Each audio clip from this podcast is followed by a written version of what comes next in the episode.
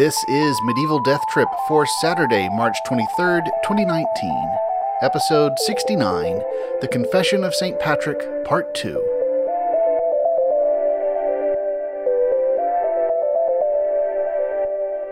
Hello and welcome to Medieval Death Trip, the show where we explore the wit and weirdness of medieval texts. I'm your host, Patrick Lane, and today we're going to hear the rest of St. Patrick's Confessio, which we started last time.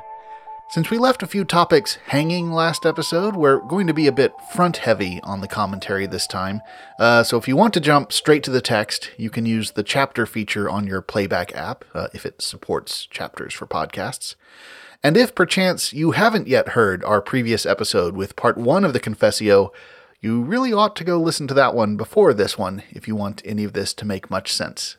Okay, our first topic to pick back up is the language and style of the Confessio.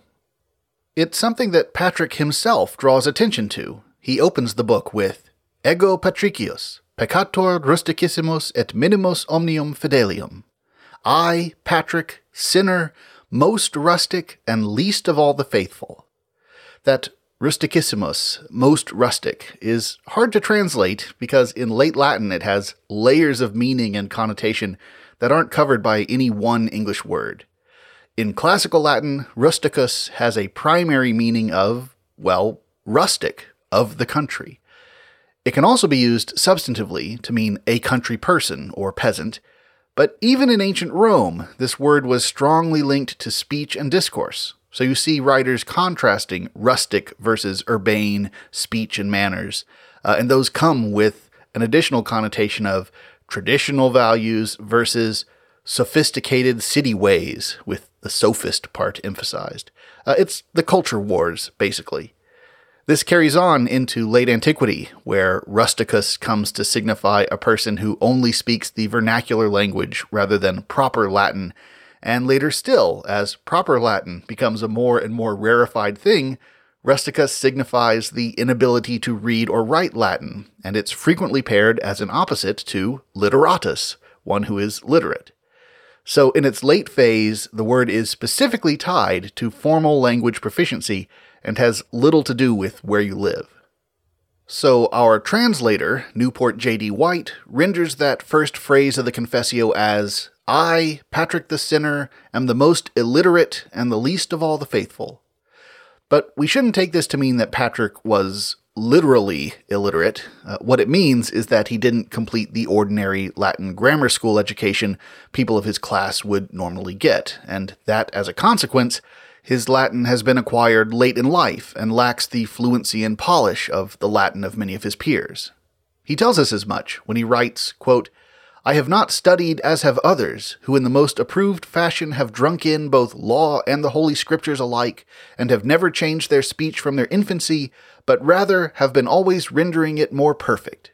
For my speech and language is translated into a tongue not my own, as can be easily proved from the savor of my writing, in what fashion I have been taught and am learned in speech. It is certainly a part of the common humility topos that we have seen in many medieval writers to apologize for one's rough and unpolished Latin style, uh, an apology that is usually a bit overblown and more a symbolic gesture than anything else.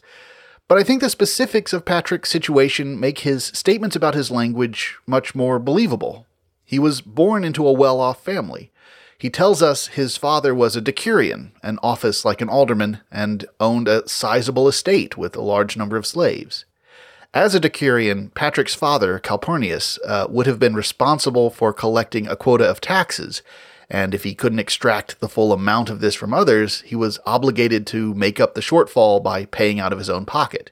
And this might actually account for the country estate and the family's connection to the church, uh, Patrick also tells us his grandfather was a presbyter or priest, um, and married clergy were an ordinary thing at this point in church history.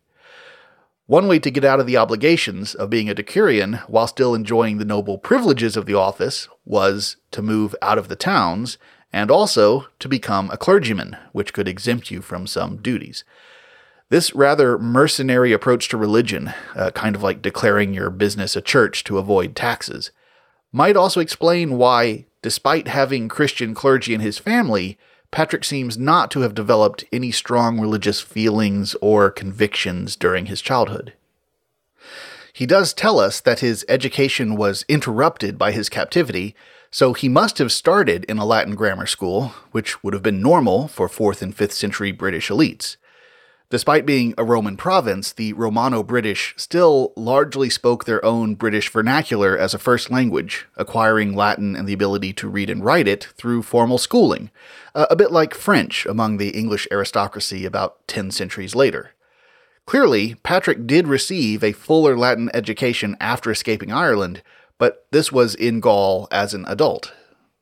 The later biographers say he was educated by Bishop Germanus of Auxerre, but he himself doesn't really say anything about his clerical training in the Confessio. Indeed, probably the murkiest element in the Confessio, narratively speaking, is what happens in the 30 years between escaping his captivity and returning to Ireland as bishop, which is a bit odd since you think these points would be relevant both in a statement of how one developed spiritually and in a defense against charges of inadequacy to be a bishop.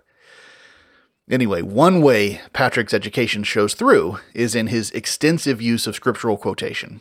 Indeed, it's more than quotation. He basically writes in the idiom of scriptural Latin. The Confessio is a tissue of scriptural phrases knitted together. Interestingly, these aren't derived from the Latin Vulgate of Jerome, which had been completed around the same time that Patrick is estimated to have been born in the last couple of decades of the 4th century. Instead, Patrick's scripture comes from older Latin translations. This gives you a sense of what the core of his education was. He doesn't quote from any classical authors, and even his reference to patristic writers is fairly limited. His Latin is the Latin of the Bible, well, early Christian translations of the Bible, but you do get a strong impression, I think, of what his preaching might have been like.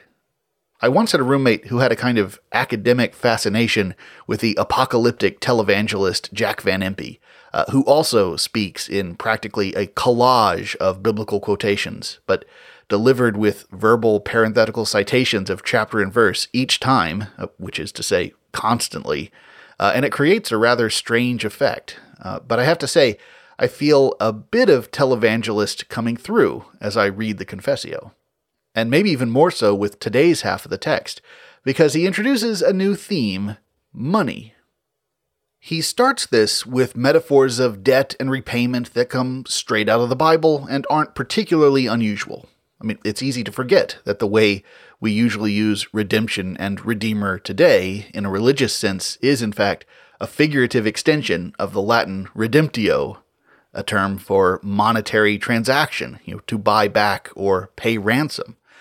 So Patrick is giving us this conventional language of a life lived in repayment of God, but then this shifts to a discussion of real money, and we end up with what appears to be a response to some unstated accusation of financial impropriety committed by Patrick as a bishop. If the first half of the Confessio is marked by the expression of humility and grateful wonder, an increasingly defiant kind of tone is taken on as we move through this latter half. Now, I don't want to besmirch Patrick, but as a reader, I just have to say the rhetorical effect of all this is not necessarily helpful. Uh, it's an odd thing, but if he had just said, Some people have accused me of mishandling money, here's how those accusations are false, and then justified himself, I think it would play much better. But just the little thing of leaving the accusation unstated creates a the saint doth protest too much kind of impression. You know, and so, as one indebted to God's grace, I offer my service in repayment.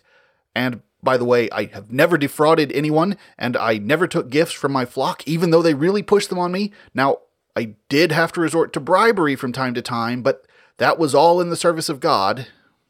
At least, in the context of modern political self defensiveness, it doesn't come across great. Now, I'm willing to chalk it up to Patrick's lack of argumentative finesse rather than a guilty conscience uh, but you can judge for yourself. The last bit of context I want to establish before we dive back into the Confessio is related to attitudes towards the kind of mission Patrick was pursuing in Ireland. You'll hear him put a lot of emphasis in today's half of the Confessio on preaching, quote, to the ends of the earth. This reflects two key things. One is the marginality of Ireland from the European and British perspective. Patrick writes that Ireland is the, quote, limit beyond which no man dwells, usque ubi nemo ultra est, indicating that Patrick understood Ireland to be the westernmost inhabited land, and that the Atlantic marked the edge of the world. He is very consciously evoking a kind of manifest destiny image for Christianity, that it must continue to spread to the very edges of the map, which is precisely where Ireland lies. This brings out the second point, which is the fact that at this stage of Christianity's development in the 5th century, missionary work was not particularly emphasized by the ecclesiastical authorities. Before then, Christianity had kind of permeated the Roman Empire and followed it as it pushed its frontiers. But when those frontiers begin to contract, and as the legions withdraw and the empire crumbles, the bishops and monks left behind are largely content to just maintain their communities in the centers of church power, a lot of energy and attention were directed inwards in the codification of orthodox doctrine and the rooting out of heresies. Much spiritual fervor was directed towards asceticism. This is the century in which monasticism rises out of the desert hermitages.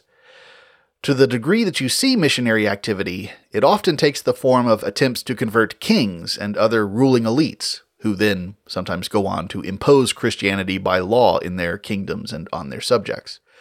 But you don't see much interest from the church itself in converting a pagan peasantry.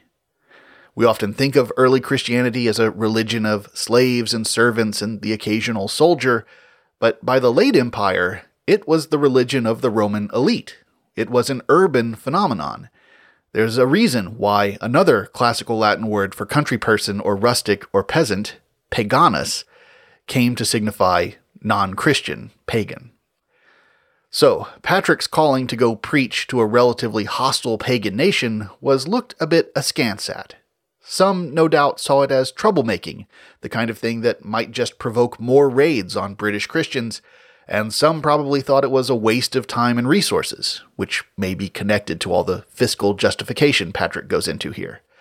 But this is why you see Patrick basically making the scriptural argument for international evangelism. He is not only justifying his own calling, but he's attacking this inward turning attitude. This half of the text also adds even more layers to the audience question I raised last time. He's clearly directing arguments back to the authorities in Britain and on the continent, but he also makes even more direct exhortations to the followers he has around him, He's really utilizing the format of the open letter to talk to everyone who has any vested interest in him. And so, let's hear the end. Uh, one last linguistic note is that Patrick uses the Latin scota to describe the Irish. Our translator renders this as Scotic. Uh, Scot, as an Irish label, is the normal usage of this word in late antiquity and the early Middle Ages, and you can hear a fuller etymological explanation of that in episode 48 concerning the sharp wit, unorthodox wisdom, and brutal death of John the Scot, uh, who was probably an Irishman. Okay, and here is the conclusion of St. Patrick's Confessio.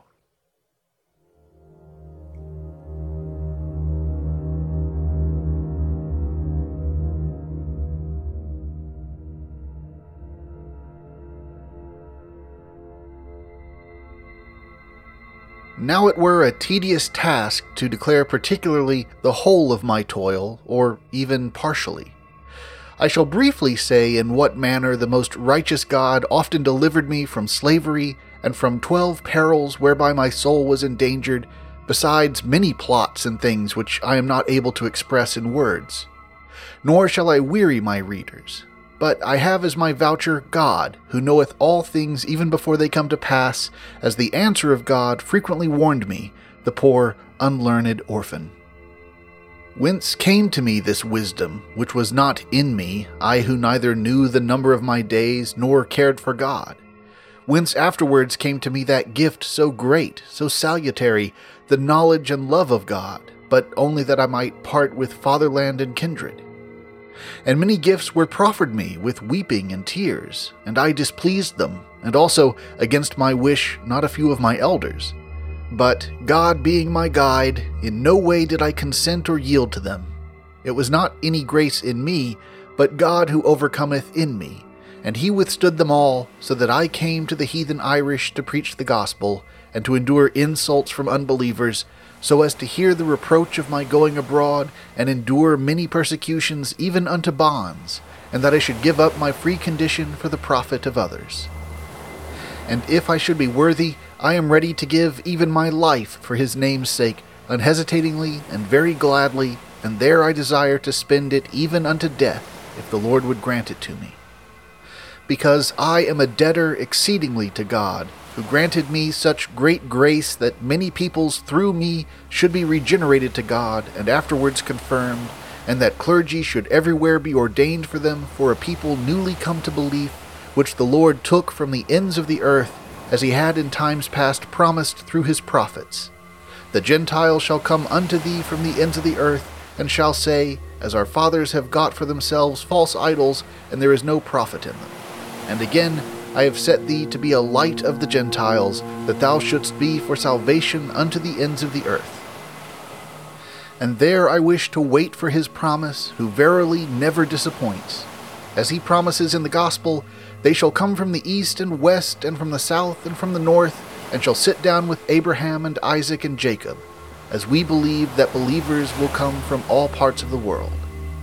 For that reason, therefore, we ought to fish well and diligently, as the Lord forewarns and teaches, saying, Come ye after me, and I will make you to become fishers of men. And again he saith through the prophets, Behold, I send fishers and many hunters, saith God, and so forth.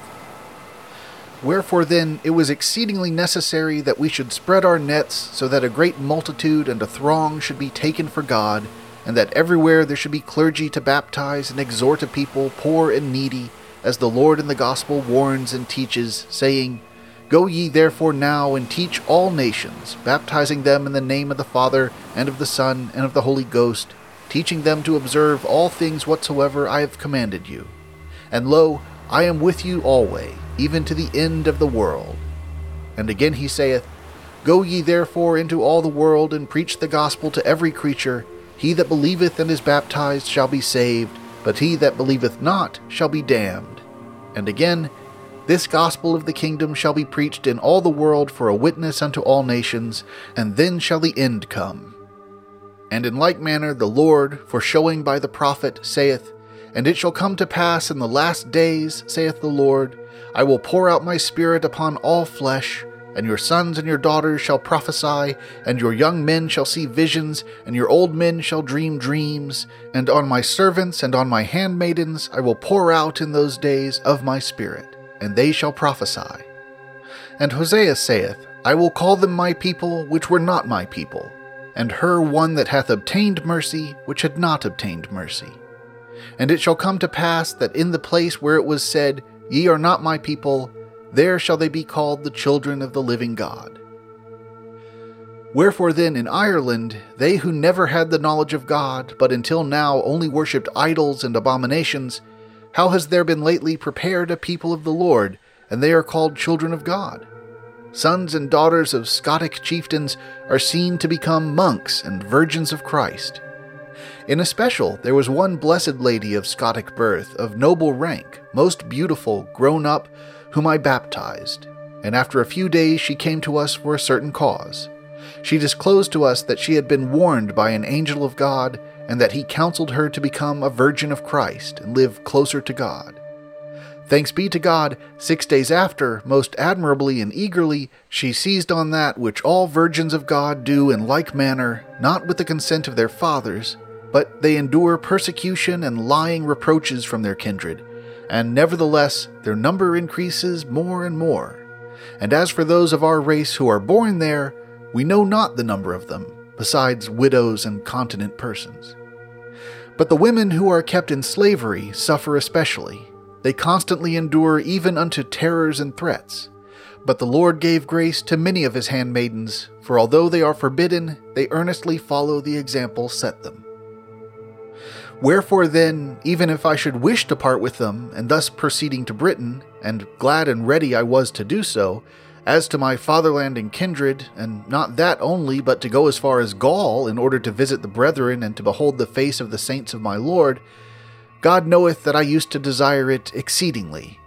Yet I am bound in the Spirit, who witnesseth to me that if I should do this, he would note me as guilty, and I fear to lose the labor which I began. And yet not I, but Christ the Lord, who commanded me to come and be with them for the remainder of my life, if the Lord will, and if he should keep me from every evil way, so that I may not sin in his sight. Now I hope that I ought to do this, but I do not trust myself as long as I am in the body of this death, because he is strong who daily endeavors to turn me away from the faith and from that chastity of unfeigned religion which I have purposed to keep to the end of my life for Christ my Lord. But the flesh, the enemy, is ever dragging us unto death, that is, to enticements to do that which is forbidden. And I know in part wherein I have not led a perfect life, as have other believers, but I confess to my Lord, and I do not blush in his presence, for I lie not. From the time that I knew him, from my youth, there grew in me the love of God and the fear of him, and unto this hour, the Lord being gracious to me, I have kept the faith. Let who will laugh and insult. I shall not be silent, nor conceal the signs and wonders which were shown to me by the Lord many years before they came to pass, since he knoweth all things even before the world began. Wherefore then I ought without ceasing to render thanks to God, who oftentimes pardoned my folly and carelessness, and that not in one place only, so that he be not exceedingly wroth with me, to whom I had been given as a fellow laborer. And yet I did not quickly yield in accordance with what had been shown to me, and as the Spirit brought to my remembrance. And the Lord showed mercy upon me thousands of times, because he saw in me that I was ready but that I did not know through these revelations what I should do about my position, because many were forbidding this embassage. Moreover, they used to talk amongst themselves behind my back and say, Why does this fellow thrust himself into danger amongst hostile people who know not God? They did not say this out of malice, but it did not seem meet in their eyes on account of my illiteracy, as I myself witness that I have understood and I did not quickly recognize the grace that was then in me. Now that seems meet in mine eyes, which I ought to have done before. Now, therefore, I have frankly disclosed to my brethren and fellow servants who have believed me, for what reason I told you before, and foretell you to strengthen and confirm your faith. Would that you, too, would imitate greater things and do things of more consequence. This will be my glory, for a wise son is the glory of his father. You know, and God also, in what manner I have lived from my youth with you, in the faith of truth and in sincerity of heart. Moreover, as regards those heathen amongst whom I dwell, I have kept faith with them, and will keep it. God knoweth I have defrauded none of them, nor do I think of doing it for the sake of God and his church, lest I should raise persecution against them and all of us unless through me the name of the Lord should be blasphemed. For it is written, Woe to the man through whom the name of the Lord is blasphemed. But though I be rude in all things, nevertheless I have endeavored in some sort to keep myself, both for the Christian brethren and the virgins of Christ, and the devout women who used of their own accord to present me with their little gifts, and would cast of their ornaments upon the altar, and I returned them again to them and they were scandalized at my doing so. But I did it on account of the hope of immortality, so as to keep myself warily in all things. For this reason, namely, that the heathen might receive me and the ministry of my service on any grounds, and that I should not, even in the smallest matter, give occasion to the unbelievers to defame or disparage. Perchance, then, when I baptized so many thousands of men, I hoped from any one of them even as much as the half of a scruple, tell me, and I shall restore it to you. Or, when the Lord ordained clergy everywhere by means of my mediocrity, and I imparted my service to them for nothing, if I demanded from one of them even the price of my shoe, tell it against me, and I shall restore you more. I spent for you that they might receive me, and both amongst you and wherever I journeyed for your sake, through many perils, even to outlying regions beyond which no man dwelt, and where never had anyone come to baptize or ordain clergy or confirm the people, I have, by the bounty of the Lord, initiated everything, carefully and very gladly, for your salvation. On occasion, I used to give presents to the kings, besides the hire that I gave to their sons who accompany me. And nevertheless, they seized me with my companions, and on that day they most eagerly desired to kill me. But my time had not yet come. And everything they found with us they plundered, and me myself they bound with irons. And on the fourteenth day the Lord delivered me from their power, and whatever was ours was restored to us for the sake of our God and the near friends whom we had provided beforehand. Moreover, ye know by proof how much I paid to those who were judges throughout all the districts which I more frequently visited. For I reckon that I distributed to them not less than the price of fifteen men, so that ye might enjoy me, and I might ever enjoy you in God. I do not regret it, nor is it enough for me. Still I spend and will spend more. The Lord is mighty to grant to me afterwards to be myself spent for your souls. Behold, I call God for a record upon my soul that I lie not, nor would I write to you that there may be an occasion for flattering words or covetousness, nor that I hope for honor from any of you. Sufficient to me is the honor which is not seen as yet, but is believed on in the heart. And faithful is he that promised, never does he lie. But I see that already in this present world I am exalted above measure by the Lord, and I was not worthy, nor such a one as that he should grant this to me, since I know most surely that poverty and affliction become me better than delights and riches. But Christ the Lord too was poor for our sakes.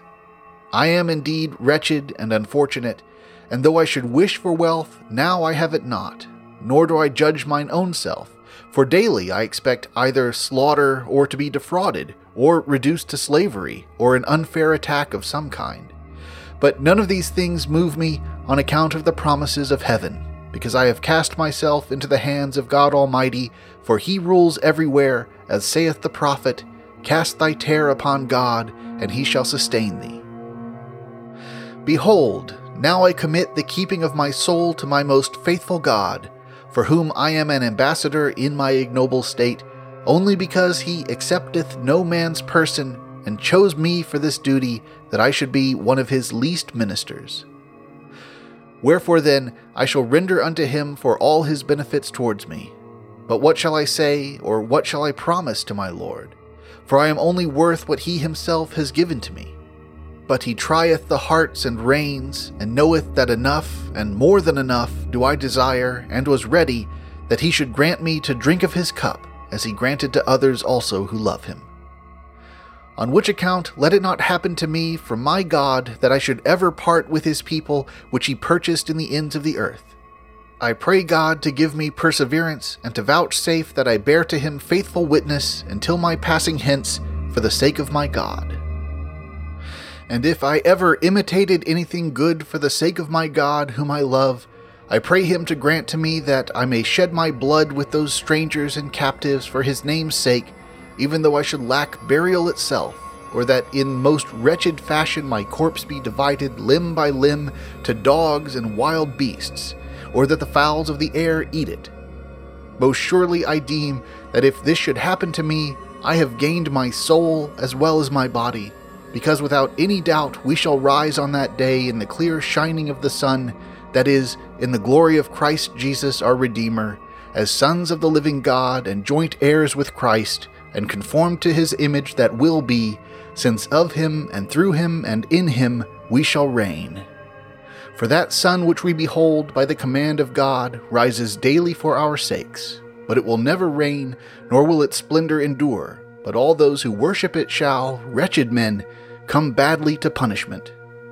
We, on the other hand, who believe in and worship the true Son, Christ, who will never perish, nor will anyone who doeth his will, but he will abide forever, as Christ will abide forever, who reigneth with God the Father Almighty and with the Holy Spirit, before the worlds, and now and forever and ever. Amen. Lo, Again and again I shall briefly set forth the words of my confession. I testify in truth and in exultation of heart before God and his holy angels that I never had any cause except the gospel and his promises, for ever returning to that nation from whence previously I scarcely escaped. But I pray those who believe in and fear God, whoever shall have vouchsafed to look upon and receive this writing which Patrick the sinner, unlearned verily, composed in Ireland, that no one ever say it was my ignorance that did whatever trifling matter I did, or proved in accordance with God's good pleasure, but judge ye, and let it be most truly believed that it was the gift of God. And this is my confession before I die.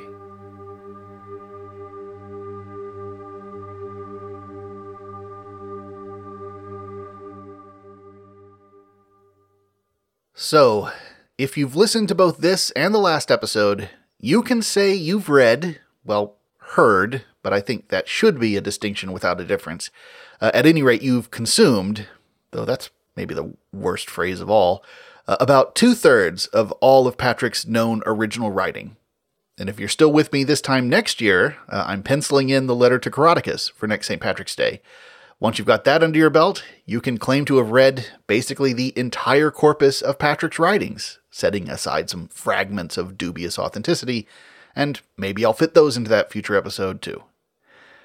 In doing research for this pair of episodes, I was a bit surprised by how blatantly partisan so much of the analysis of Patrick is.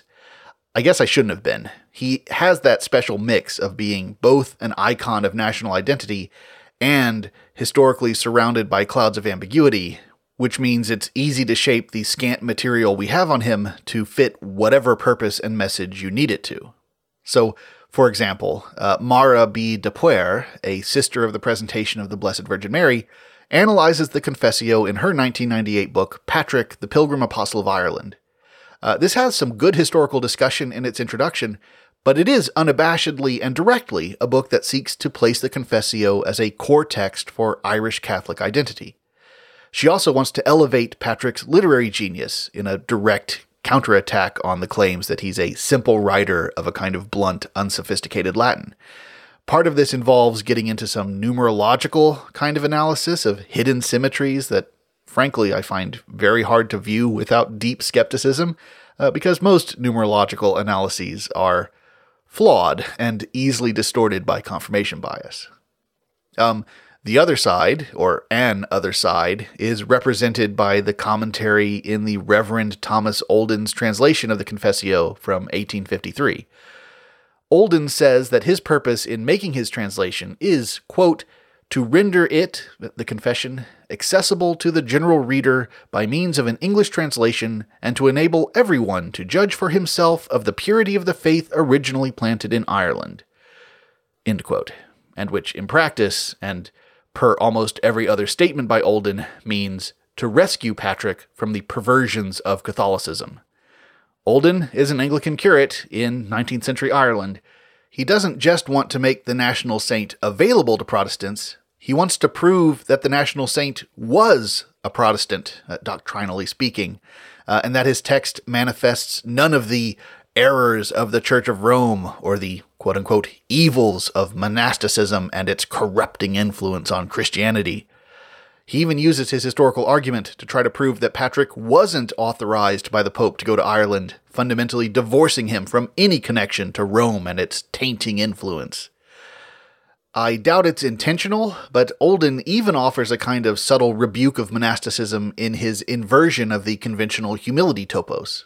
He writes, quote, the translator is conscious of its many imperfections, yet when it is remembered that the confession is of great antiquity, that the Latin is admitted by the writer himself to be very bad, and that the mistakes of transcribers are numerous, he feels himself in some degree entitled to claim the indulgence of the critical reader for any faults which he may discover in this attempt to illustrate the text and to render it faithfully into English. Our monkish writers tend to prostrate themselves before the reader, begging forgiveness for any faults of style or errors in their work. Olden claims explicitly entitlement uh, and puts all the blame on others. It's not endearing. Anyway, even if these translators and commentators are acting with noble motives in their explications of Patrick's writing, all these efforts to lay claim to him and his legacy kind of feels to me like Patrick being pulled into a second and unending captivity.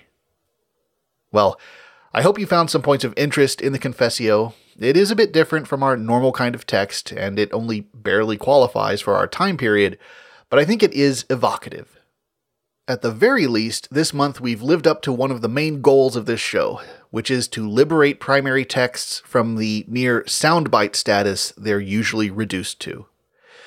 We certainly could have carved the Confessio into just its juiciest bits and kept it down to one episode, uh, but I think it's good for our intellectual digestion to get a whole text from time to time.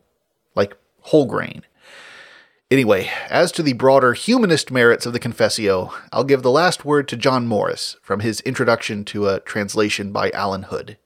Quote, He is no more typical of his time than any other man in any other time, but through the eyes of Patrick, men may penetrate beyond the headlines and the generalities of historians, ancient and modern, may perceive something of the human problems that are common to their age and his, and also something of the essential differences that distinguish one age from the other.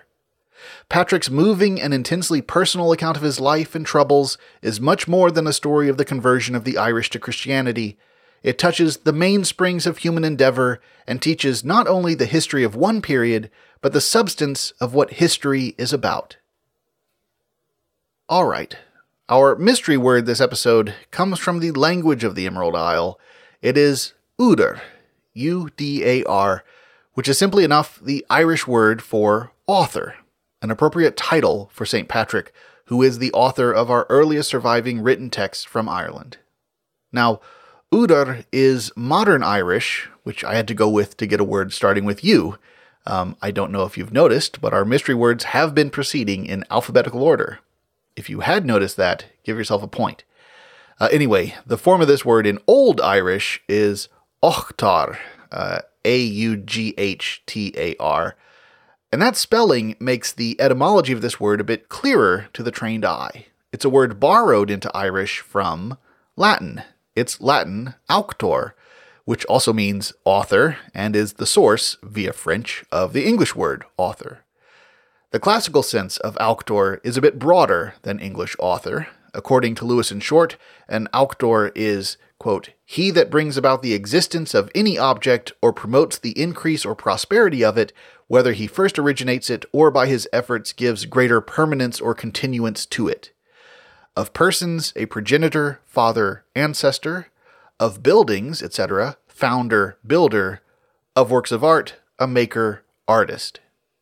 And in a transferred sense, the author of a writing, a writer.